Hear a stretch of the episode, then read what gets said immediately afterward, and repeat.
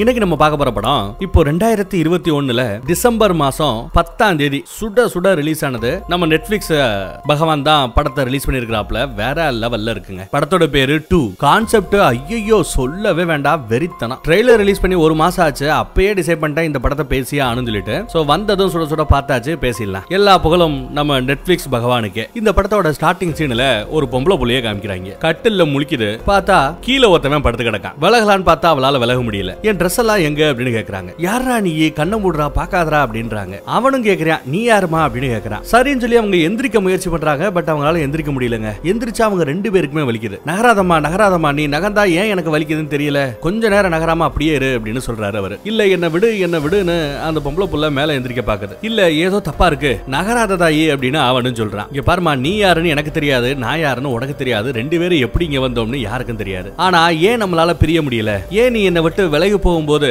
நம்ம ரெண்டு பேருக்குமே வலிக்குதுன்னு தெரியல. கொஞ்சம் படுத்து இருக்கிறவங்க அப்படியே கொஞ்சம் உட்காந்து பார்க்கலாமே அப்படின்னு சொல்றாப்ல. இவங்க ரெண்டு பேருமே வகுத்து பகுதியில தான் ஒட்டி இருக்காங்க சோ என்னன்னு தொட்டு பாக்குறாங்க தொட்டு பார்த்தா செம ஷாக்கு இவங்க ரெண்டு பேரையும் சேர்த்து வச்சு தச்சிருக்கிற மாதிரி தெரியுதுங்க. அவனும் அரகரையா தொட்டு பார்த்துட்டு நம்ம ரெண்டு பேரையும் சேர்ந்தாப்புல ஏதோ பண்ணி வச்சிருக்காங்க குழு போச்சு ஒட்டியிருக்காங்க அதாவது பசைய போட்டு ஒட்டி வச்சிருக்காங்களா? இல்ல தச்சிருக்காங்களான்னு எனக்கு தெரிய மாட்டேங்குது. ஆனா நம்ம ரெண்டு பேருமே பிரிஞ்சோம்னா ஒட்டின அந்த பகுதி டேமேஜ் ஆயிடும். ரெண்டு பேருமே அப்புறம் செத்தாலும் ஆச்சரியப்படுறதுக்கு இல்ல அப்படிங்கிற மாதிரி அவனுக்கு இன்னும் சரியா தெரியல. நிலைமை என்னன்றது அவனுக்கு தெரியல. இருந்தாலும் அவனுக்கு தெரிஞ்சதை வச்சு சொல்றான். காப்பாத்துங்க காப்பாத்துங்கன்னு அவ கத்துறா. ஆனா ஒரு பிரயோஜனமும் இல்ல. அவன் நகண்டாலே இவனுக்கு வலிக்குது. கொஞ்சம் நகராம இருப்பா. ஏன்பா படுத்துற அப்படின்னு சத்தம் போடுறான் யாரையா நீ? எதுக்காகயா இப்படி பண்ண? அப்படின்னு அந்த பொண்ணு கேக்குறா. சத்தியமா நான் பண்ணலமா உனக்கு எவ்வளவு வலி இருக்கோ அதே வழிதான் எனக்கும் இருக்கு. சத்தியமா நான் பண்ணல அப்படிங்கிறான் அவ எவ்வளவோ முயற்சி பண்ணி விலகணும்னு பாக்குறா. அந்த தச்ச இடம் அப்படியே ஜவ்வு மாதிரி வருது. வலி தாங்க முடியாம மறுபடியும் படுத்துறான் சரி நம்ம சைடு பைடு சைடா படுக்கலாம்னு சொல்லிட்டு ஓரளவு கஷ்டப்பட்டு சைடு சைடு போஸுக்கு வராங்க. ரெண்டு பேருக்கும் தாகம் எடுக்குது. எப்படி அவங்க ரெண்டு பேரும் இங்க வந்தாங்கன்னு தெரியல. சோ அவன் கேக்குறான் கடைசியா உனக்கு என்ன ஞாபகம் இருக்கு? இப்படி கடைசியா உனக்கு என்ன ஞாபகம் இருக்கு? அப்படின்னு கேட்டா இவன் வீட்ல இருந்து வெளியில வந்தாலாம். என் புருஷனை நான் பார்க்க போய்கிட்டு இருந்தேன். அதுதான் எனக்கு கடைசியா ஞாபகம் இருக்குன்னு சொல்றான் உங்களுக்கு? அப்படின்னு கேக்குறா. நான் ஒரு டேட்டிங்ல இருந்தேன். அதுதான் எனக்கு கடைசியா ஞாபகம் இருக்குன்னு அவன் சொல்றான். இவங்களோட ட்ரெஸ் எல்லாத்தையும் யாரோ கழட்டியிருக்காங்க இவங்க போட்டிருந்த நகை வாட்ச் மொபைல் போனு எல்லாத்தையும் எடுத்திருக்காங்க. அப்படிங்கிற மாதிரி அந்த பொண்ணு சொல்ல எல்லாத்தையும் எடுக்கலாமா உன் காதுல ரெண்டு தோடு மட்டும் தொங்குதே அப்படின்னு சொல்றாப்ல. உடனே இவங்களும் அந்த தோட தொட்டு பாக்குறாங்க பார்த்தா அதை கழட்டி தூக்கி வீசி எறிகிறாங்க. இது என்னோடதே இல்ல. யாரோடதையோ ஏன் காதில் மாட்டி விட்டுருக்காங்க அப்படிங்கிறாங்க. சரி நம்ம ரெண்டு பேரை மட்டும் ஏன் அவங்க இப்படி செலக்ட் பண்ணணும்? முன்னப்பட்ட தெரியாத நம்ம ரெண்டு பேரை ஏன் இந்த மாதிரி ஒன்னா தச்சு படுக்க வைக்கணும்? அவங்களோட மோட்டிவ் என்ன அப்படின்னு யோசிக்கிறாங்க. இவங்க ரெண்டு பேருக்கு நடுவுல காமனான ஏதாவது விஷயங்கள் இருக்குமா அப்படின்னு ரெண்டு பேருமே பேரை சொல்லி அட்ரஸ் சொல்றாங்க. வேற வேற அட்ரஸ் வேற வேற ஏரியா வயசு கேட்டா அவனுக்கு முப்பத்தெட்டாம் இவளுக்கு முப்பத்தி மூணா ஸ்கூல்னு கேட்டா இவர் கவர்மெண்ட் ஸ்கூலு அந்த பொண்ணு பிரைவேட் ஸ்கூலு கூட பிறந்தவங்கன்னு கேட்டா நம்மால அனாத அந்த பொண்ணு ஒரே பொண்ணு. இப்படி எந்த வகையிலுமே இவங்க ரெண்டு பேருக்கும் ஒத்தே போலங்க. ஒரு ஒத்துமை கூட கிடையாது. இவங்க இருக்கிற இடம் என்னன்னு பார்த்தா அது எங்க இருக்காங்கன்னு தெரியல. ஹோட்டல் ரூமா வேற ஏதாவது வீடா தெரியல. வெளியில இரவா பகலா தெரியல. ஆனா எதுக்க பார்த்தா ரெண்டு பெயிண்டிங் பாக்குறதுக்கு ஒரே மாதிரியான ரெண்டு பெயிண்டிங்க எதுக்க தொங்க விட்டுருக்காங்க? அதுவும் எதுக்குன்னு புரியல. இவங்களும் யோசிச்சு பாக்குறாங்க இதுக்கு பின்னாடி யார் இருப்பா? என்ன நடந்திருக்கும் அப்படின்னு அவங்களே ஒரு கெஸ்ஸிங்க்கு வராங்க. யாராவது நம்ம ரெண்டு பேருக்கு ஏதாவது ட்ரக்குக்கு கலந்து கொடுத்து நம்மள மயக்கமடைய செஞ்சு அதுக்கப்புறம் இங்க கூட்டு வந்து இப்படி யாராவது தச்சிருக்கணும். ஆனா அறிவுள்ள யாரும் இதை செய்ய மாட்டாங்களே? எந்த சைக்கோ இப்படி யோசிப்பான் அப்படின்னு சொல்லிட்டு அவங்களுக்குள்ள ஒரு டாபிக் போய்கிட்டு இருக்கு. அப்போ பெட்டுக்குள்ள என்னமோ தட்டுப்படும். என்னடான்னு பார்த்தா ஏதோ ஒரு ரிமோட் இருக்கு அப்படின்னு அந்த பொண்ணு எடுக்க டப்புனி இவன் பிடிங்கி வச்சிடறான். அதுக்கப்புறம் சொல்றான் பாத்து இங்க கேமரா இருக்கு. நமக்கு நடக்கிற இந்த கொடுமையை யாரோ ரெக்கார்ட் பண்றாங்க அப்படின்னு சொல்றான். அப்படியா கேமரா எங்க? நம்ம கேட்டா தெரியல எங்கேயாவது இருக்கும் அப்படிங்கிறான். எப்படியாவது நாம ரெண்டு பேரும் பிரியணும். ஆனா எப்படின்னு தான் தெரியல அப்படின்னு சொல்றான். வெளியில ஏதோ கதவு திறந்து முற சத்தம் கேக்குதுங்கிறா. நாய் ஊழையிற சத்தம் கூட கேக்குதுங்கிறா. அப்புறம் அங்க ஒரு போன் இருக்குங்க. எப்படி எல்லாத்தையும் உருவிக்கிட்டு ஒர்க்கிங் கண்டிஷன்ல ஒரு போனை வச்சுட்டு போவாங்க. கண்டிப்பா அந்த போன் ஒர்க் ஆகாதுன்னு இவர் சொல்றாரு. ஆனா அவ இல்ல முயற்சி பண்ணி பார்க்கலாம் அப்படின்னு சொல்றான் ரெண்டு பேரும் கஷ்டப்பட்டு ஒரு வழியா படுக்கையில இருந்து எந்திரிச்சிடுறாங்க. ஆனா அதே சமயம் பொத்துன்னு கீழே விழ மேல போத்திருந்த போர்வை கூட கீழே விழுந்துருதுங்க. பொத்துன்னு கீழே விழுகுறாங்க. ஒன்னாலதான் நான் விழுந்தேன் என்னாலதான் நீ விழுந்துன்றாங்க. கடைசியில கீழே படுத்து கிடக்காங்க. வழியில துடிக்கிறாங்க. ஒரு வழியா கஷ்டப்பட்டு எந்திரிச்சு நின்ட்டாங்க. ஒரு மூணு ஸ்டெப் வச்சு நம்ம பக்கத்துல போகணும்னு சொல்லிட்டு ஒரு மூணு ஸ்டெப் வச்சு பக்கத்துல போறாங்க. அங்க தண்ணி இருக்குங்க. ஒரு வழியா தண்ணியை ஊத்தி அவன் மொதல் தண்ணி குடுக்கிறான். இவங்க போன் எடுத்து பாக்குறாங்க பார்த்தா நம்ம எதிர்பார்த்த மாதிரியே போனு வேலை செய்யலங்க டயல் டோனே கேட்கல அப்புறம் அவங்க ரெண்டு பேரும் தண்ணியை குடிச்சிட்டு ஜன்னலை திறந்து பாக்குறாங்க திறக்க முடியல. கதவை தட்டுறாங்க உதவி பண்ணுங்க உதவி பண்ணுங்க கேக்குறாங்க உதவியும் கிடைக்கல. ஆனா அந்த பொண்ணு இவனையே சந்தேகப்படுறா. நீ ஒரு வேலை சைக்கோவா இருந்தா நீ ஒரு வேலை என்ன ரேப் பண்ணிருந்தா இந்த மாதிரி பண்ணிருந்தா அப்படின்னு கேக்குறா. இங்க பாருமா உனக்கு வலிக்கிற மாதிரி தான் எனக்கு வலிக்கும். நான் இப்படி செய்யணும்னு அவசியம் இல்ல. கொஞ்சம் பொறுமையாரு என்ன சந்தேகப்படாத அப்படின்றாப்ல. சரி எங்க பாத்ரூம் இருக்கு. பாத்ரூம்குள்ள போலான்னு முயற்சி பண்றாங்க. பாத்ரூம் போயாச்சு. உள்ள போனா இப்போ உச்சா போகணும். என் வாழ்க்கையில இந்த அளவுக்கு அசிங்கப்பட்டதே இல்ல அப்படிங்கிற அவ. ஒரு ஆம்பளைய இவ்வளவு க்ளோஸ்ல வச்சுக்கிட்டு இது வரைக்கும் உச்சா போனதே இல்லை போல. ஏதோ கஷ்டப்பட்டு அப்படியே நின்னாப்லயே உச்சா போயிட்டான். அடுத்து இவரு உச்சா போனோம் கஷ்டப்பட்டு இவனும் உச்சா போயிட்டான். அவ வழியில அழுகவே ஆரம்பிச்சிருவா. அழுகாததாயி வெளியில உனக்காக உன் உறவுகள் காத்துக்கிட்டு இருக்கும்ல. அவங்கள நினைச்சு பாரு எல்லாம் சரியாயிடும் அப்படின்னு சொல்லுவாப்ல. அப்படியா? எனக்காகவா? ஒரு பய வெயிட் பண்ண போறது இல்ல அப்படின்னு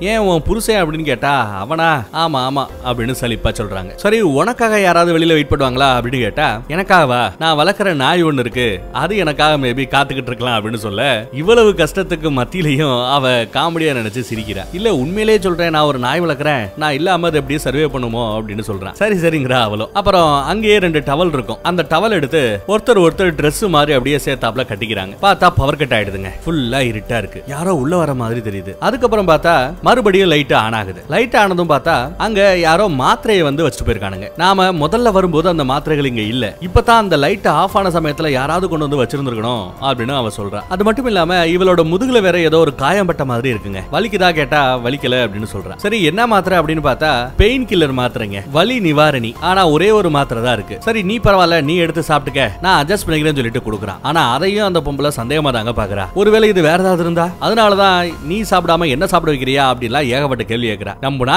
நம்பு என்ன கீழே போடு அப்படின்னு சொல்லிடுறாங்க. அவளும் எனக்கு குடிச்சிடுறா. எனக்கு தலைவலிக்கிற மாதிரி இருக்கு. படுக்கணும் அப்படின்னு சொல்ல சரி வா அப்படின்னு அப்படியே கட்டிப்பிடிச்சாப்ல கூட்டு வரான் உள்ள வந்ததும் மறுபடியும் அந்த போனை அவ தொட்டு பாக்குறா காதுல வச்சு பாக்குறா. ஏதாவது டைலிங் டோன் கேக்குதா வேலை செய்தான்னு வேலை செய்யல. அடுத்து அந்த டேபிள் ஒன்னு இருக்கும். அந்த டேபிளை திறக்க முடியுமான்னு யோசிக்கிறான் திறக்கிறதுக்கு சாவி இல்ல. இவ காதுல தோடு போட்டிருந்தால அந்த தோடை கொண்டான்னு சொல்லிட்டு அதை வச்சு இவன் கஷ்டப்பட்டு திறக்க முயற்சி பண்ணி பாக்குறான் தோட உள்ள விட்டு அசால்ட்டா அந்த டேபிள திறந்துடுறாங்க டிராவை திறந்துடுறான் திறந்து பார்த்தா உள்ள ஒரு பைபிள் இருக்குங்க. அதுல ஏதோ ஒரு பேராவை மட்டும் ஹைலைட் பண்ணிருக்காங்க என்ன ஹைலைட் பண்ணிருக்காங்க அதை படி அப்படின்னு இவர் சொல்ல அதை படிக்கிறா. ஒரு ஆட்டுக்குட்டியும் ஒரு புலிக்குட்டியும் இருந்துச்சா. அது ரெண்டு மட்டும் தான் தனியா இருந்துச்சா அதுக்கப்புறம் திடீர்னு அங்க புதுசா ஒரு குட்டி வந்துச்சான் அப்படின்னு ஏதோ மொட்டையா எழுதியிருக்கு. ஒன்னும் புரியலையே அப்படிங்கிறா. பார்த்தா இன்னொரு பைபிளும் அங்க இருக்குங்க. அதை எடுத்து இவங்க பாக்குறாங்க அந்த பைபிளும் இதுக்கு முந்திர எடுத்த பைபிள் மாதிரியே ஒரே மாதிரியே இருக்கு. அதுக்குள்ள இருந்து ஒரு போட்டோ விழுதுங்க. யாரோ பாரிஸ்ல எடுத்த போட்டோ மாதிரி இருக்கு. அந்த போட்டோலயே ரீட்டா அப்படின்னு எழுதி இருக்கு அந்த போட்டோல இருக்கிற பொம்பளை பிள்ளை இவங்க ரெண்டு பேருக்குமே தெரியாதான். ஆனா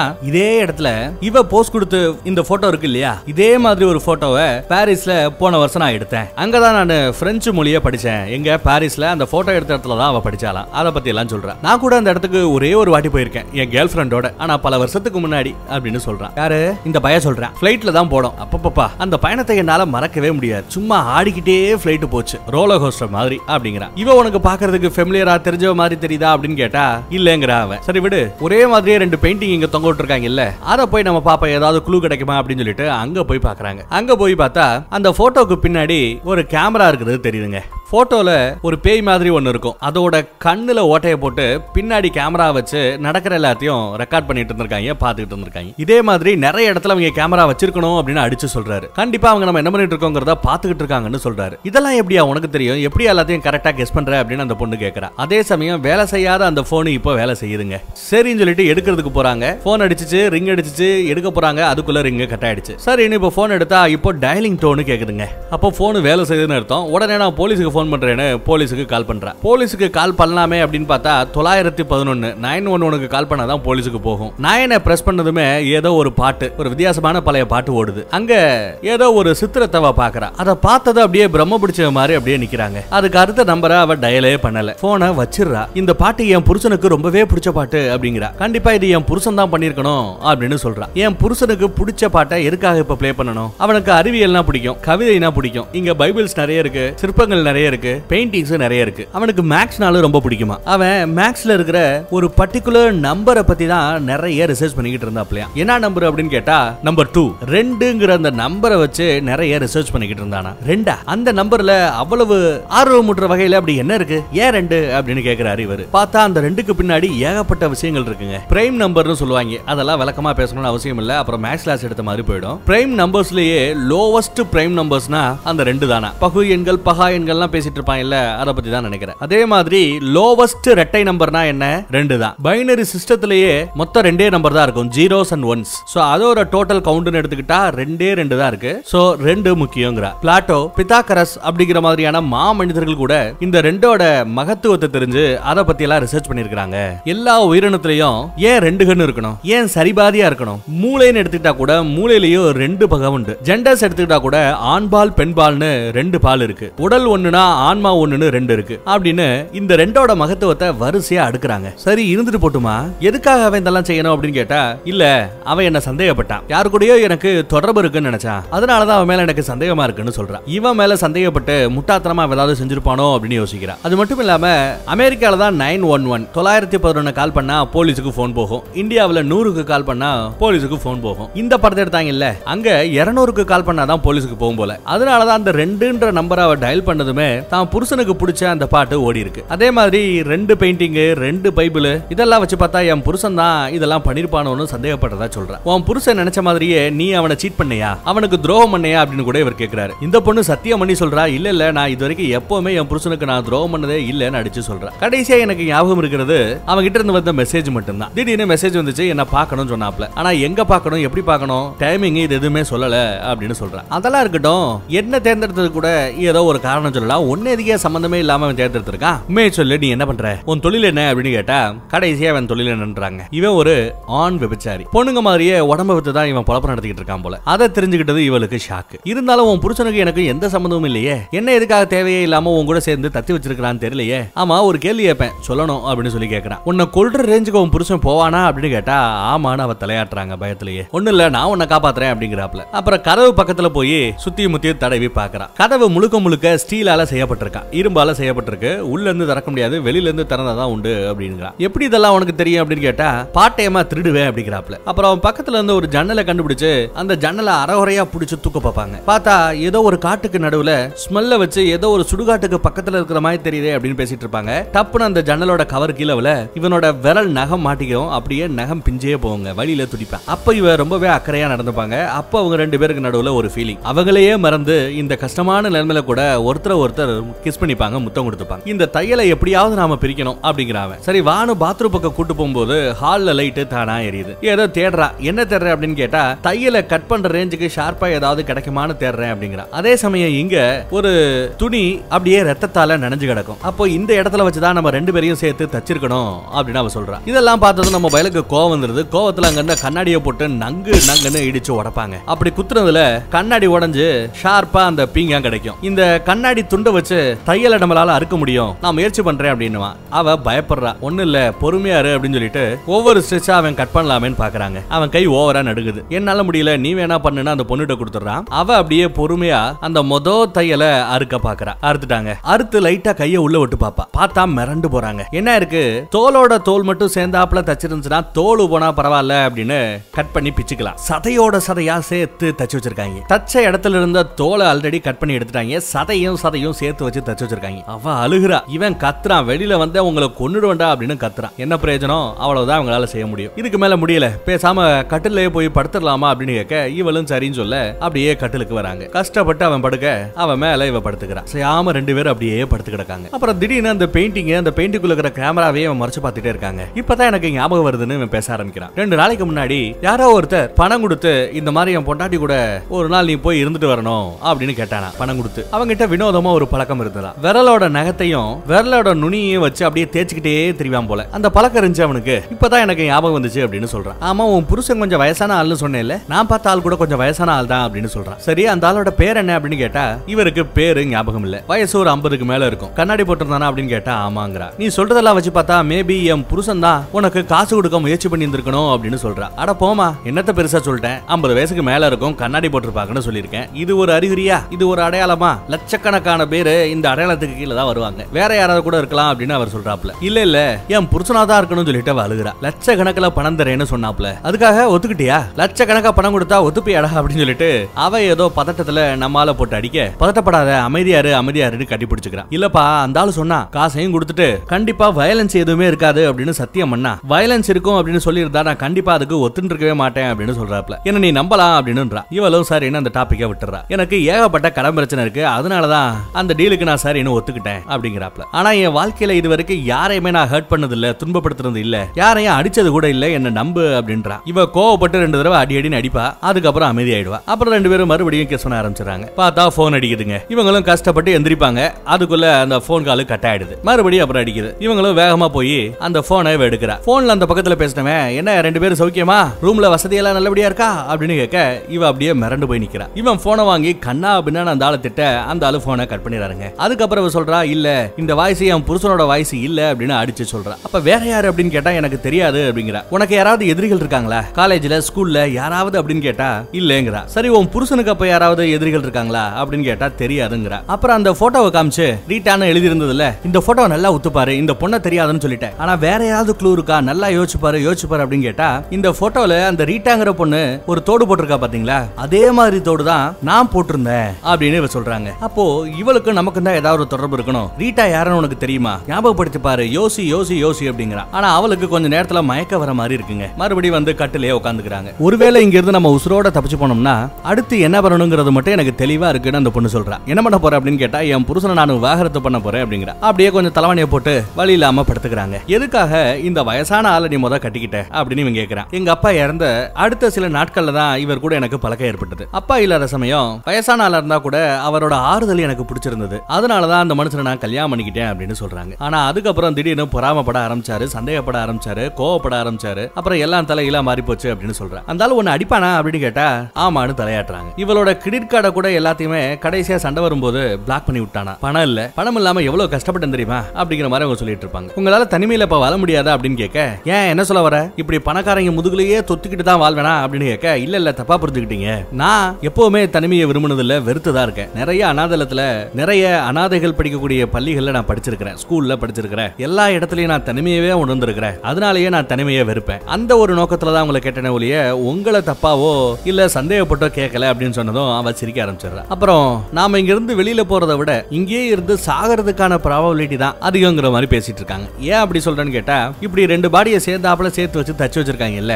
இன்ஃபெக்ஷன் ரெண்டு பேருக்கும் வரும். அதுல சாகலாம். இல்ல நம்ம ரெண்டு பேரோட பிளட் குரூப் வேற வேற பிளட் குரூப்பா இருந்தா பிளட் ரிஜெக்ட் பண்ண ஆரம்பிச்சிடும் ரத்தம் வெளியில வர ஆரம்பிக்கும். அப்புறம் சாகிறதுக்கு வாய்ப்பு இருக்குங்கிறாங்க. ஆமா உன் பிளட் குரூப் என்ன அப்படின்னு கேட்டா ரெண்டு பேருக்கும் சேம் பிளட் குரூப்புங்க இவங்க ரெண்டு பேருக்கு நடுவில் இருக்கிற முதல் ஒற்றுமை என்ன தெரியுமா? பிளட் குரூப் சேம் அதை தெரிஞ்சுக்கிறாங்க அடுத்த செகண்ட் பவர் கட் ஆகுதுங்க. கதவு திறக்கிற மாதிரி ஒரு சத்தம். அதுக்கப்புறம் மறுபடியும் லைட்டு ஆன் ஆயிடுச்சு. ஆஃப் பண்ணும்போது எவனோ ஒருத்தன் உள்ள வந்து ஏதோ வச்சுட்டு போறான். இப்போ ஆன் ஆனதும் பார்த்தா ஏதோ ஒரு பெட்டியை வச்சுட்டு போயிருக்காங்க. பெட்டி கொஞ்சம் சூடா இருக்கான். என்னவா இருக்கும் அப்படின்னு சொல்லிட்டு மெதுவா போய் அந்த பெட்டியை ஓபன் பண்ணி பாக்குறாங்க. பயந்துகிட்டே ஓபன் பண்ணுவாங்க. ஓபன் பண்ணா இவங்க ரெண்டு பேருக்கும் பிடிச்ச சாப்பாடை கொண்டு வந்து வச்சுட்டு போயிருக்காங்க. இவனுக்கு மாமிசம்னா ரொம்ப பிடிக்கும் போல அது வந்திருக்கு. அவளுக்கு லசாங்னியா ரொம்ப பிடிக்கும் போல அந்த டிஷ் வந்திருக்கு. எனக்கும் லசாங்னியா ரொம்ப பிடிக்குங்க. அருமையா இருக்கும். நம்ம குக் வித் கோமாளில அஸ்வின் செய்வான் பாத்தீங்களா? பேக் பண்ணி ஒரு இது மாதிரி ஒன்னு ரெடி பண்ணுவான்ல அதான் லசாங்னியா பேரை கூட கரெக்டா சொல்லணும் இல்லன்னு தெரியல. ஆனா சாப்பிடுவேன் பிடிக்கும். எடுத்து சாப்பிடுறாங்க. அவன் தான் சாப்பிடுறான். அவன் இன்னும் தொட்ட மாதிரி தெரியல. அவன் இங்கெல்லாம் கேமரா இருக்கு அப்படிங்கறத வந்ததும் எப்படி கரெக்டா கெஸ் பண்ண? உண்மையை சொல்லு அப்படின்னு கேட்டா ஒரு ரிமோட் கிடந்ததுல அது இந்த கேமராஸ் எல்லாத்தையுமே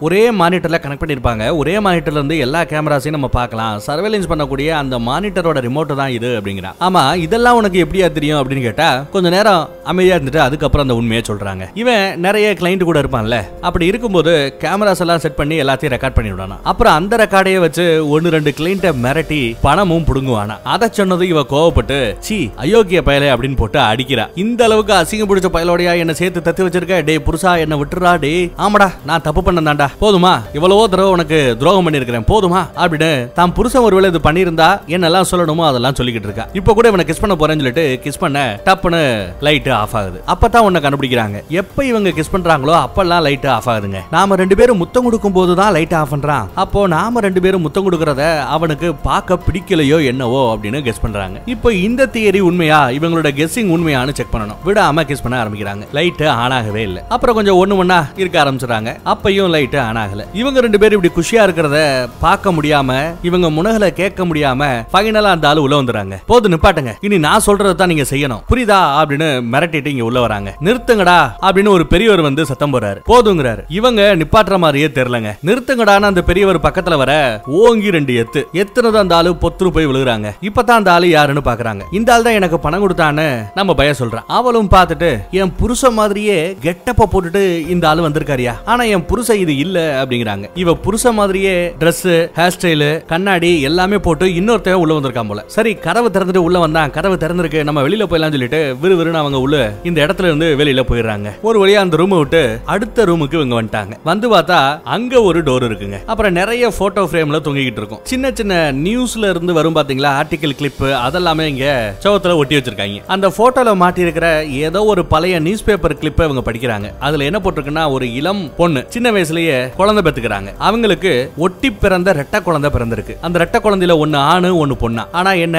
பிரசவம் முடிஞ்சதுமே அந்த அம்மாகாரி இறந்துட்டாலாம் அந்த அம்மாகாரியோட போட்டோ தான் அங்க ஃபுல்லா மாட்டி வச்சிருக்காங்க. இவங்க உள்ள இருக்கும்போது அந்த ஈஃபில் டவர் கூட ஒரு போட்டோ எடுத்திருப்பால ரீட்டான ஒரு பொண்ணு. அந்த பொண்ணு தாங்க அந்த அம்மாக்காரி இங்க சுவத்துல ஃபுல்லா அவளோட போட்டோ தான் ஓட்டப்பட்டிருக்கு அப்பதான் இந்த பொண்ணு ஒரு உண்மையை சொல்றாங்க. இல்ல உங்ககிட்ட ஒரு பொய் சொல்லிட்டேன். என் வயசு முப்பத்தி மூணுன்னு சொன்னேன்ல. வர மே மாசம் நாலாம் தேதி வந்தா எனக்கு முப்பத்தெட்டு வயசு முடிஞ்சிரும் அப்படின்னு சொல்றாங்க. மே நாளா? நானும் அன்னைக்கு தான் பிறந்தேன் அப்படின்னு இவன் சொல்றான். ரெண்டு பேரும் குழம்புறாங்க. ஏன் உடம்புலயும் தழும்பு இருக்கு? அப்படின்னு அவன் சொல்லுவான். தழும்பா எந்த இடத்துல? அப்படின்னு கேப்பா. அதே சமயம் நாய் குலைக்கிற சத்தமா கேக்குங்க. இவங்க ஜன்னல் வழியா எட்டி பாக்குறாங்க. பார்த்தா இவங்க ஏதோ ஒரு ஃபர்ஸ்ட் ஃப்ளோர்ல நிக்கிற மாதிரி தெரியுதுங்க. ஜன்னல் வழியா வெளியில போனா நம்ம கீழே போயிடலாம் பொழைச்சுக்கலாம் அப்படின்னு அவன் சொல்றா இல்ல இல்ல ஏதோ தப்பா தெரியுதுன்னு சொல்லிட்டு ஒரு நாற்காலி எடுத்து ஜன்னலை அடி அடி நடிப்பான் பார்த்தா வெளியில பெயிண்டிங் இருக்கு. நிறைய பெயிண்ட் டப்பா பயன்படுத்தியும் பயன்படுத்தாமையும் கிடக்கும். அதே சமயம் இவனுக்கு திடீர்னு ஏதோ பிரச்சனைங்க. அவனால சரியா மூச்சுட முடியல. திணறான். ஒண்ணு இல்ல ஒண்ணு இல்ல. பதறாதீங்க பதறாதீங்க அப்படின்னு சொல்லி தாங்களா கூட்டு வரா. இங்க இருக்கிற கதவு மூடி இருக்குன்னு பார்த்தா நல்ல வேலை திறந்துதாங்க இருக்கு. அதை திறந்து இந்த பக்கத்துல வந்தா அங்க நிறைய நாய்ங்க கூண்டுல அடைக்கப்பட்டு கிடக்கு. ஆனா கூண்டுல அடைபட்டு கிடக்கிற அந்த நாய்களும் பாத்தீங்கன்னா ரெண்டு நாய் ஒரு ஆணு ஒரு பொண்ணுன்னு செலக்ட் பண்ணி அது ரெண்டையும் சேர்த்தாப்புல தச்சு வச்சுதான் கூண்டுக்குள்ள போட்டு வச்சிருக்காங்க. எப்படி? நம்ம பசங்க ரெண்டு பேரையும் இப்படி ஒட்டி தச்சு வச்சிருக்காங்களோ அதே மாதிரி நாய்களையும் தச்சு கூண்டுக்குள்ள போட்டிருக்காங்க. அங்க ஒரு துப்பாக்கி இருக்குங்க. இது ஏன் துப்பாக்கி? அப்படிங்கிற அவ. பாதுகாப்புக்காக வச்சிருப்பா போல? புருஷனுக்கு பயந்துட்டு கூட வச்சிட்டு இருந்திருக்கலாம். அதை அவ கையில எடுத்துக்கிறா. இன்னைக்கு என் புருஷன் மீட்டிங்க்கு வர சொன்னான்ல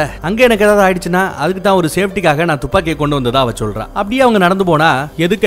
இந்த பொண்ணோட புருஷங்காரன் செத்து கருவாடா போய் கிடக்காங்க. புருஷனை யாரோ கொன்னு இருக்காங்க யார் யார் கொன்னது அப்படின்னு பார்த்தா பின்னாடி அந்த பெருசு அடி வாங்கின அந்த பெருசு வருது. நான் தான் கொன்னேன் அப்படிங்கிறாரு. என்ன தெரியலையா? நான் தான்ப்பா உங்க ரெண்டு பேரையும் பெத்த அந்த ரீட்டாங்கிற பொண்ணோட அப்பன். என்னோட பேர பிள்ளைக நீங்க அப்படின்றாப்ல உங்க ரெண்டு பேரையும் தனித்தனியா பாக்குறதுல எனக்கு சுத்தமா விருப்பமே இல்ல. இயற்கைக்கு மாற இருக்கப்படாது நீங்க ரெண்டு பேரும் ஒட்டி பிறந்த ரெட்டை சகோதர சகோதரிகள் அதே மாதிரி நீ உங்க ரெண்டு பேரையும் ஒன்னா வச்சே பார்க்கணும்னு ஆசைப்பட்டேன். அதுக்காக தான் இதெல்லாம். இனி இங்கேயே இந்த தாத்தா கூட சேர்ந்து நீங்க பிறந்த மாணிக்கவே ஒட்டி பிறந்த ரெட்டை சகோதரர்களாவே இங்கேயே இருந்துருங்க அப்படின்னு கேக்குறாரு. இவகிட்ட தான் கையில துப்பாக்கி இருக்க. யோ கிளவா பின்னாடி போ சுட்டுருவேன் அப்படின்னு மிரட்டுறாங்க. உன்னோட தாத்தாவையே நீ சுடுவியா? அதெல்லாம் சுடமாட்டதாயி அப்படின்னு பக்கத்துல வர துப்பாக்கியை பிடிச்சிடுறாங்க. இவங்க சுடப்போக அவன் துப்பாக்கியை பிடிக்க ஒரே கலவரம் ஆயிடுது ஒரு கடத்துல இவங்க ரெண்டு பேர் அப்படியே பொத்துன்னு கீழே விழுகிற சமயம் துப்பாக்கியில டப்பு டப்புன்னு நம்ம பய சுட்டுறான். தாத்தா உடம்புல எங்க குண்டடி பட்டதுன்னு தெரியல உசுருக்கு போராடிக்கிட்டு இருக்காரு. ஆனா கீழே விழுந்ததுல இவரோட காலு உடைஞ்சு போகுதுங்க காலு உடைஞ்சிருச்சு இதுக்கப்புறமும் நம்ம பயலால நடக்க முடியாது. இதே நிலைமையில நீயும் என் உடம்போட சேர்ந்து தச்சாப்லயே இருந்தேன்னா நீயும் செத்து போயிடுவ. வேற வழி இல்ல இப்ப நம்ம பிரிஞ்சே ஆகணும். நீ பிரிஞ்சு வெளியில போய் உதவிக்கு ஆட்களை கூட்டிட்டு வா. அது வரைக்கும் நான் எப்படியாவது சமாளிச்சு இருக்கிறேன் அப்படின்னு அவன் சொல்றான். சரி இவங்க ரெண்டு பேரும் எப்படி பிரிவாங்கன்னு பார்த்தா அங்க இந்த ஸ்க்ரூ டிரைவர் மாதிரி ஏதோ ஒன்னு இருக்கும். அதை எடுத்து பரவாயில்ல என்னானும் பரவாயில்ல வெட்டி விட்டுரு அப்படின்னு சொல்ல அப்படியே அவ கஷ்டப்பட்டு சதக்கு சதக்கு சதக்குன்னு குத்தி அந்த சதையோட சேர்த்து தச்சு இருக்காங்கல்ல அதை பிச்சிடுறாங்க. ரெண்டு பேருக்கும் செம காயம். ரெண்டு பேரோட வயித்துலயும் லைட்டா ஓட்ட போட்ட மாதிரி ரத்தப்போக்கு வேற அதிகமாயிட்டே இருக்குங்க. அவ கஷ்டப்பட்டு வெளியில கதவை திறந்து வெளியில போனா ஒரு சுத்தி வெறும் பனிப்பிரதேசம் தான் இருக்கு. ரொம்ப தூரத்துக்கு ரோடு இல்ல ஆட்கள் இல்ல உதவிக்கு யாரும் இல்ல. இந்த பக்கம் இவனும் உசுருக்கு போராடிக்கிட்டு இருக்கான். இங்க அந்த கிழமை இன்னும் சாகலங்க. இன்னும் பேசுறாப்ல என்ன சொல்றா தெரியுமா? நீங்க ரெண்டு பேரும் சேர்ந்து இருந்தாதான் உங்களுக்கு பலம். தனித்தனியா இருந்தீங்கன்னா அது உங்களோட பலவீனம். மறுபடியும் உங்க ரெண்டு பேரும் நான் ஒண்ணு சேர்க்கிறேன் அப்படின்னு சொல்லும்போது இரா கிழவா ஒன்ன முத போடுறேன்னு சொல்லிட்டு கீழே கடந்த அந்த துப்பாக்கியை பிடுங்கி டப்புன்னு ஒரு சுடு. கிழவனை சுட்டு கன்ஃபார்மா போட்டு தள்ளிடுறாரு நம்ம ஹீரோ ஆனா அதே சமயம் ரத்தப்போக்கு அதிகமாகி இந்த பக்கம் இவர் சாக அந்த பக்கம் அந்த பொண்ணு சாக ஒரே சோகத்துல கடைசியில இந்த படத்தை இந்த இடத்துல முடிக்கிறானுங்க. கடைசியில ஒரு சைக்கோ தாத்தாவோட ஒரு அற்ப ஆசை. தான் பேர பிள்ளைக பிறந்த மாதிரியே ஒட்னாப்புல இருக்கணும்னு ஆசைப்பட்டு ரெண்டு பேரோட வாழ்க்கையை கெடுத்து அவரும் செத்து போய் ஒரு குடும்பமே நாசமா போச்சு. வேற ஒரு நல்ல வித்தியாசமான படத்துல மறுபடியும் சந்திப்போம். தேங்க்யூ